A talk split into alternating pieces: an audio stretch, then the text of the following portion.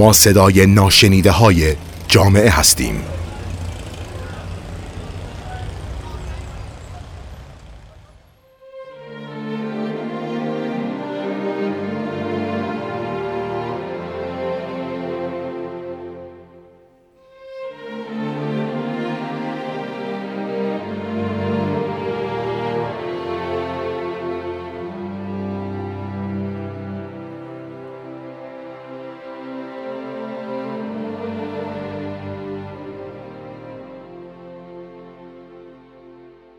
دوستان عزیز سلام وقتتون بخیر.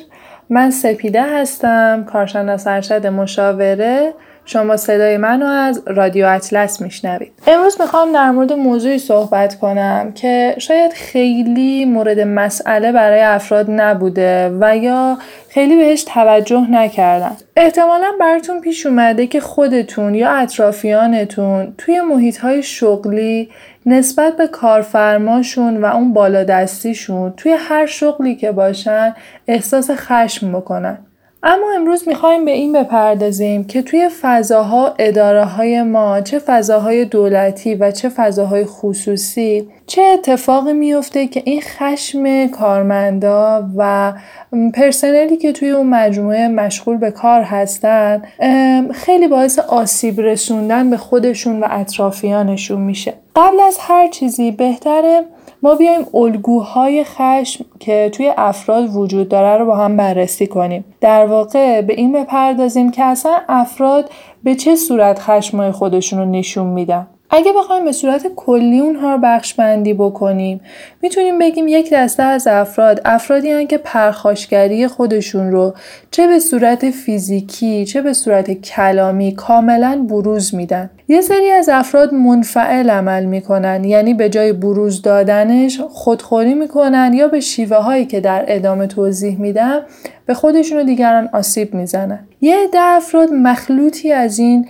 دو دسته هستن یعنی هم فعال و هم منفعل. و یه دسته از افراد که میشه گفت بهترین مدل در واقع الگوها رو دارن به صورت جرأت ورزانه و کاملا شجاعانه نسبت به چیزی که احساس اونها رو خراب کرده و باعث شده که خشم زیادی رو حس بکنن صحبت می‌کنن و احساسشون رو بیان می‌کنن. خب بیایم با هم دیگه در مورد الگوهای خشم صحبت کنیم. یه دسته از افراد هستن که به هر صورت ممکن سعی می‌کنن از خشم فرار بکنن. انکار و اجتناب شدیدی دارن نسبت به این موضوع. شما این جمله ها رو زیاد ازشون میشنوید. حق با توه آره شما راست میگی اشتباه از من بوده. و دائم که این مسئله تکرار بشه این فرد شروع به خودخوری می‌کنه. چون از یک چیزی میترسه که اگر کنترل خودش رو از دست بده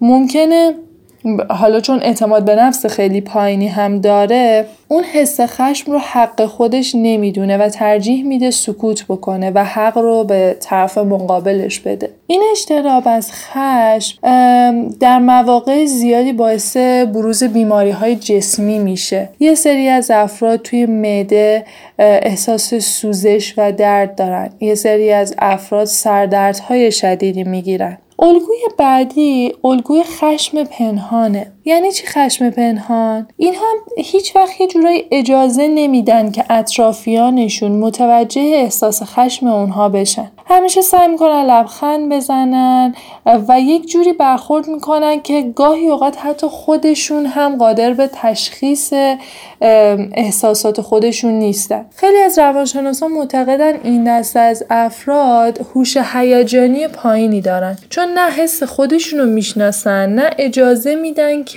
دیگران حس اونها رو درک بکنن. به صورت غیر مستقیم خشمشون رو بروز میدن. مثلا چیزای زیادی رو فراموش می‌کنن. شما یه کاری رو به این کارمند میسپاری ناخداگاه اون رو فراموش می‌کنه. کارهای مربوطه رو پیگیری نمی‌کنه. یا ناخواسته حالا برنامه های خونوادهش و همکارانش رو به هم می‌زنه. بعد می‌پرسه که چرا شما از من عصبانی هستی؟ من که کاری نکردم. یه جورایی با یک رفتار خاصی که از خودش بروز میده باعث میشه دیگران نتونن بهش نزدیک بشن یا حتی احساساتش رو درک بکنن. دسته بعدی دسته ای هستن که یه جورایی به خاطر شرمگین بودن خشمگینن. یعنی این افراد چون به توجه زیادی نیاز دارن یا نسبت به انتقاد شنیدن نسبت به خودشون خیلی موضع دارن احساس خجالت می‌کنن. یعنی یه جورایی از خودشون ناراحت و ناراضیان به خودشون هیچ علاقه ای ندارن و احساس بد بودن دارن. و این الگو انقدر توی اونها پررنگ میشه که به محض اینکه احساس عصبانیت بکنن این رو تبدیل به یه درون فکنی می‌کنن و میگن که همه چیز تقصیر منه. و چون من دست و پا چلفتیم من به درد نخورم این اتفاق داره میفته. یه عده از افراد هستن که خشمشون یه جورایی براشون عادت شده. بدخلق از خواب بیدار میشن. در طول روز یه بهانه ای می‌خوان داشته باشن برای اینکه بتونن این عصبانیت رو بروز بدن. مشغله فکری و ذهنی زیادی دارن و سعی روی یعنی هیچ کنترلی روی این رفتار خودش رو ندارن. و متاسفانه توی این دسته از افراد حالا ما بحثمون در مورد کارمندا هست این احساس خشمشون باعث میشه که دائم دیگران نتونن باهاشون صمیمی بشن و این بسیار آسیبزا هست توی ارتباط بین فردیشون. یه عده از افراد هستن که خشمشون رو عملیاتی می‌کنن. در واقع به صورت عمدی میگن که من این ساعت تا این ساعت این احساس رو دارم و قطعا یه بلایی سر دیگران میارم. خب این توی معمولا چون ما اکثر حالا اداره هامون یا حتی شرکت های خصوصیمون یک سری مصاحبه برای استخدام دارن. اینجور افراد خیلی کمتر وارد فضای کاری بهشون اجازه داده میشه که بشن. اونا یه جورایی خشم رو می‌کنن وسیله‌ای برای زورگویی و قلدری. و از طریق این زور می‌خوان به اهداف خودشون برسن. ممکنه تو کوتاه مدت موثر باشه اما قطعا توی بلند مدت ارتباطات خودشون رو از دست میدن. یه خشم دیگه داریم. خشمی که نسبت به دیگرانه. خشمی که حالا به صورت شک و احساس پارانوید نسبت به دیگران وجود داره و اتفاق میافته این افراد به صورت غیر منطقی و غیر معمولی فکر می‌کنن که دیگران می‌خوان بهشون آسیب بزنن. با یه تعصب خاصی از مالشون عشقشون خانوادهشون دفاع می‌کنن. دائم حس اینو دارن که حالا اسلامش میگن تئوری توطعه دائم تو ذهنشون این هستش که دیگران می‌خوان به من آسیب برسونن. پس نباید باهاشون صمیمی بشم. و نباید اجازه بدم که من با محبت کردن اونها در واقع به من احساس صمیمیت بکنن و با خشم خودشون اونها رو از خودشون دور می‌کنن. متاسفانه این تعداد افراد توی اداره ها ما زیاد شاهد حضورشون هستیم. افرادی که دائم فکر می‌کنن بقیه براشون نقشه چیدن بقیه باشون احساس دشمنی دارن.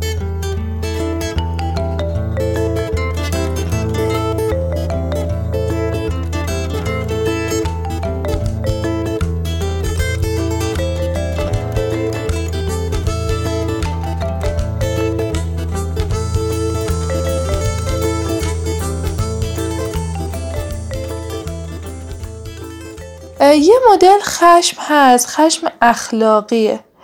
یعنی اینکه وقتی که بقیه افراد دوروبرشون یه اشتباه اخلاقی انجام میدن خودشونو محق می‌دونن که عصبانی باشن نسبت به اون اطرافیان. مثلا فرض کنید فردی همکارش توی ساعت اداری از کار از زیر کار در رفته. اما این فرد به خودش حق میده که نسبت به این حرکتی که همکارش انجام داده نسبت به اون عصبانی باشه. و این خشم خودش رو به صورتهای مختلفی خصوصا کلامی ابراز می‌کنه. یه خشم دیگه داریم. خشمیه که یک دفعی و ناگهانی اتفاق میفته توی افراد. این مدل بیشتر توی خانوم ها وجود داره. اختلالات هورمونی هم توش مؤثره و تاثیر زیادی داره. یک دفعه شروع میشه یه طوفان شدیدی اتفاق میفته و یک دفعه هم کاهش پیدا می‌کنه که البته پشیمونی زیادی هم به بار میاره. ما این مورد رو هم توی اداره هامون داریم. چون افراد تحت تاثیر هیجانی که جسمشون اون لحظه بهشون حالا دست داده یک دفعه بروز میدن خشم فعالشون و یک دفعه هم خاموش میشه. ما یه خشم دیگه داریم. خشمی که یه جورایی بهش گفتن خشم اعتیادآور یعنی این افراد به این خشم به این هیجان به عنوان یک قدرت نیاز دارن. یعنی اگر خشمگین نباشن حس می‌کنن قدرت کمی دارن. خصوصا این ما توی مدل کارفرماهایی می‌بینیم که سعی می‌کنن با مدل خشم با کارمنده خودشون رفتار بکنن تا یه جور قدرت نمایی بشه. یعنی کسی نمی‌تونه رو حرف من حرف بزنه صدای من از همه صداها بلندتره. و دسته آخر خشممون. خشمیه که شدیدترین مدل خشمه.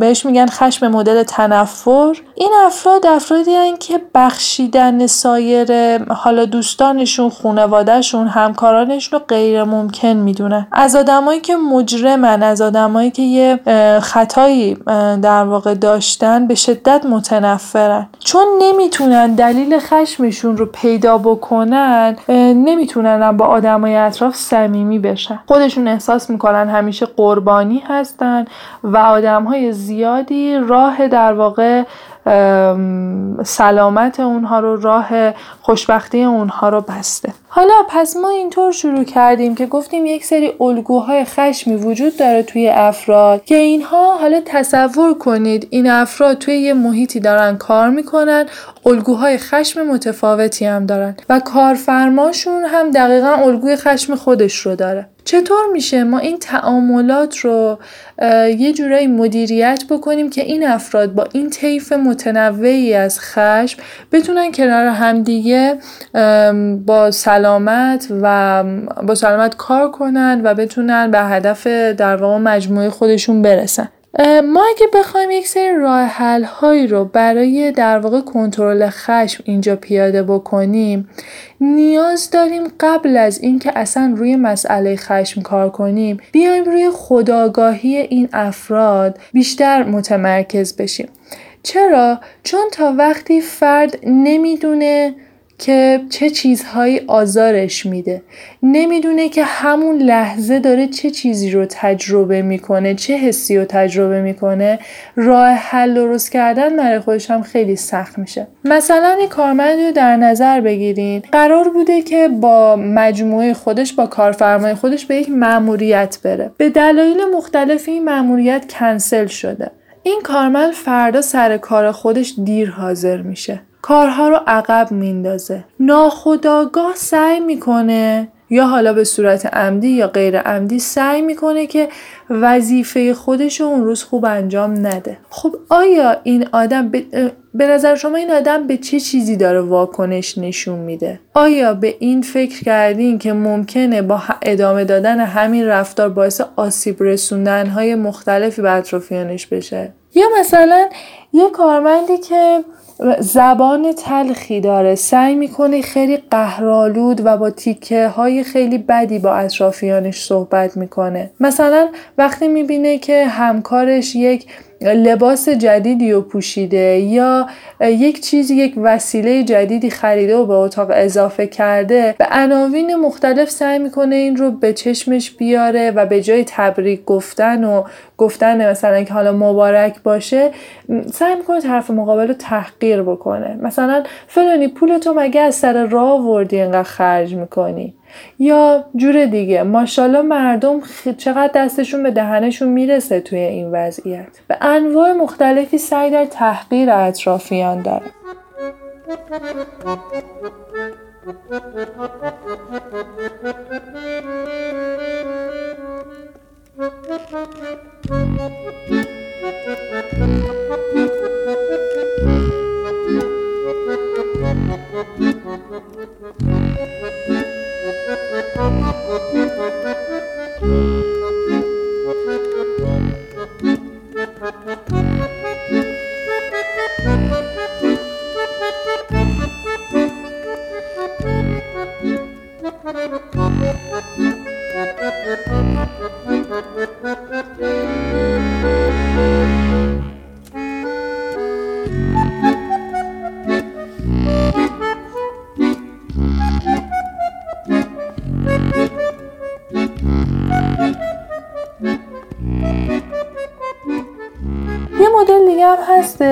مثلا کارمندی رو در نظر بگیرین یک جو سمی توی کار پخش می‌کنه. با مثلا اصطلاحا بهشون میگن خال زنک بازی. یه حرفی که میشه توی پنج دقیقه ده دقیقه جمعش کرد یک دفعه می‌بینی دو سه روز داره کش پیدا می‌کنه.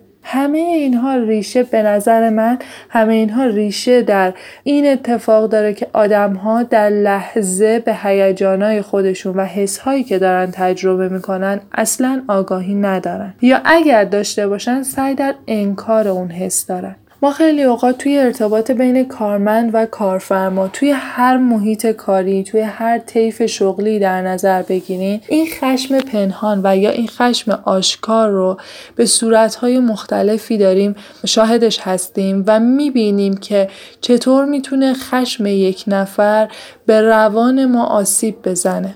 حتی خشم خودمون اگر به موقع ابراز نشه اگر از مسیر صحیح خودش ابراز نشه چقدر آسیب زاست. اما حالا چه کنیم؟ من پیشنهادم اینه برای این کارمندا توی هر طیف شغلی با هر تعداد ساعت در واقع سابقه کاری که هستن حتما تکنیک های مربوط به جرأت ورزی برای بیان احساسات و بیان اون هیجان هایی که داره تجربه می‌کنه گذاشته بشه.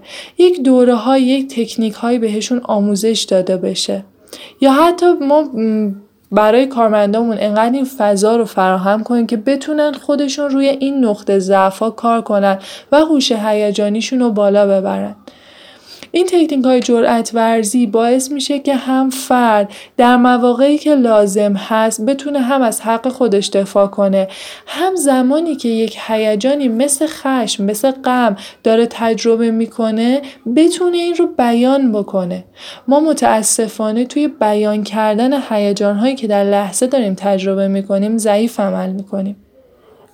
به صورت کلی توی مواقعی مثل خشم مثل غم مثل اینکه حقمون رو خوردن مثل زمانی که توی ارتباط ضعیف داریم عمل می‌کنیم مهارت های زندگی می‌تونه بسیار موثر باشه و من پیشنهادم اینه که افراد توی هر سنی که هستن حتما دنبال این مهارت ها باشن و مطالعهشون رو توی این زمینه بیشتر کنن. ممنونم از اینکه شنیدین. امیدوارم که براتون مفید باشه. وقت و روزگارتون خوش.